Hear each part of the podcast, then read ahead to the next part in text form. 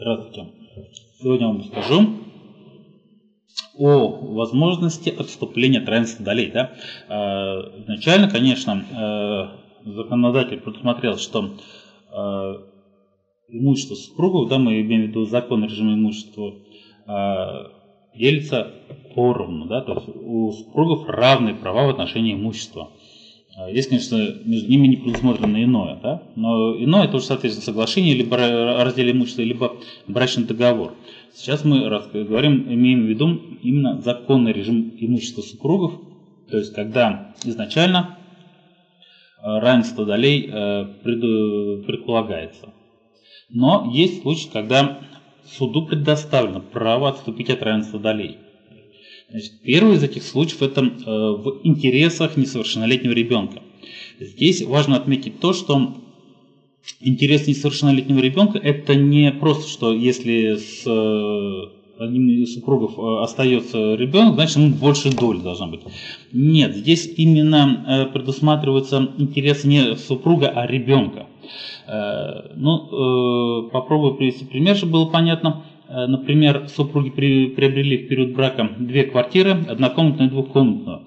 И суд может их разделить так, что двухкомнатная квартира останется тому супругу, э, с которым остался ребенок, чтобы у ребенка была отдельная комната. То есть именно интересы ребенка здесь должны быть учтены. Э, поскольку содержание ребенка оно все равно остается обязанностью обоих супругов, поэтому здесь именно не просто по факту, а именно конкретные интересы ребенка. А другим э, э, обстоятельством, э, которое предусматривает законодательство для вступления равенства это заслуживающие интересы э, супруга. Э, довольно-таки сложная формулировка, да, какие заслужат, какие не заслужат, потому что это тоже достаточно Э, оценочные понятия, насколько они заслуживают, и, соответственно, это опять же дается на откуп суду.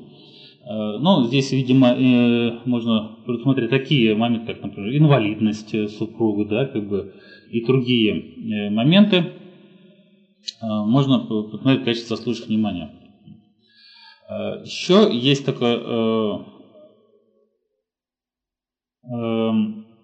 обстоятельства, ну, которому, которые относятся как раз к заслуживающим, э, обстоятельствам, заслуживающим внимания при э, отступлении от равенства это когда э, другой супруг, ну, один из супругов э, не работал по неуважительным причинам. Вы помните, да, мы уже говорили о том, что э, уход за детьми, э, ведение домашнего хозяйства, это не является неуважительной причиной. Э,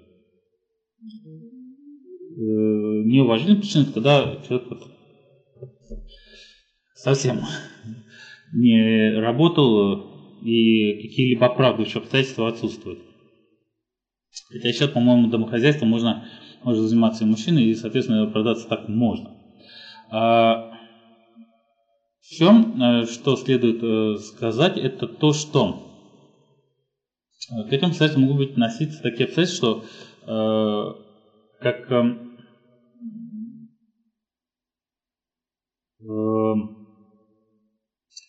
э, расходование общего имущества э, вопреки интересам семьи. Ну, например, э, когда супруг э, продает имущество, чтобы купить наркотики, там, алкоголь, азартные игры, вот эти все Э, расходования денежных средств против интересов семьи, они также могут быть учтены э, для определения э, долей, отступления от равенства долей при разделе совместного нашего имущества.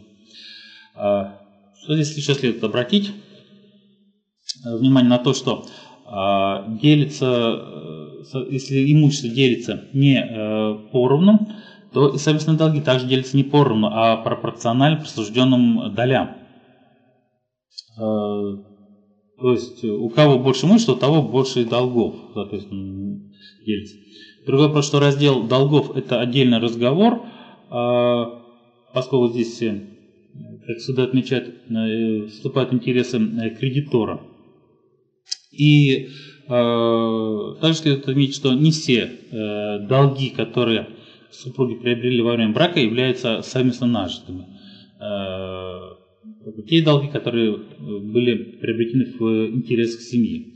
Это тоже отдельная тема для разговора, о которой мы тоже в свое время поговорим. Ну а если у вас э, возникла необходимость воспользоваться услугами юриста в области семейного права, либо вам требуется бесплатная юридическая консультация, то юридическое бюро Носова всегда готово вам оказать квалифицированные юридические услуги. Всего доброго.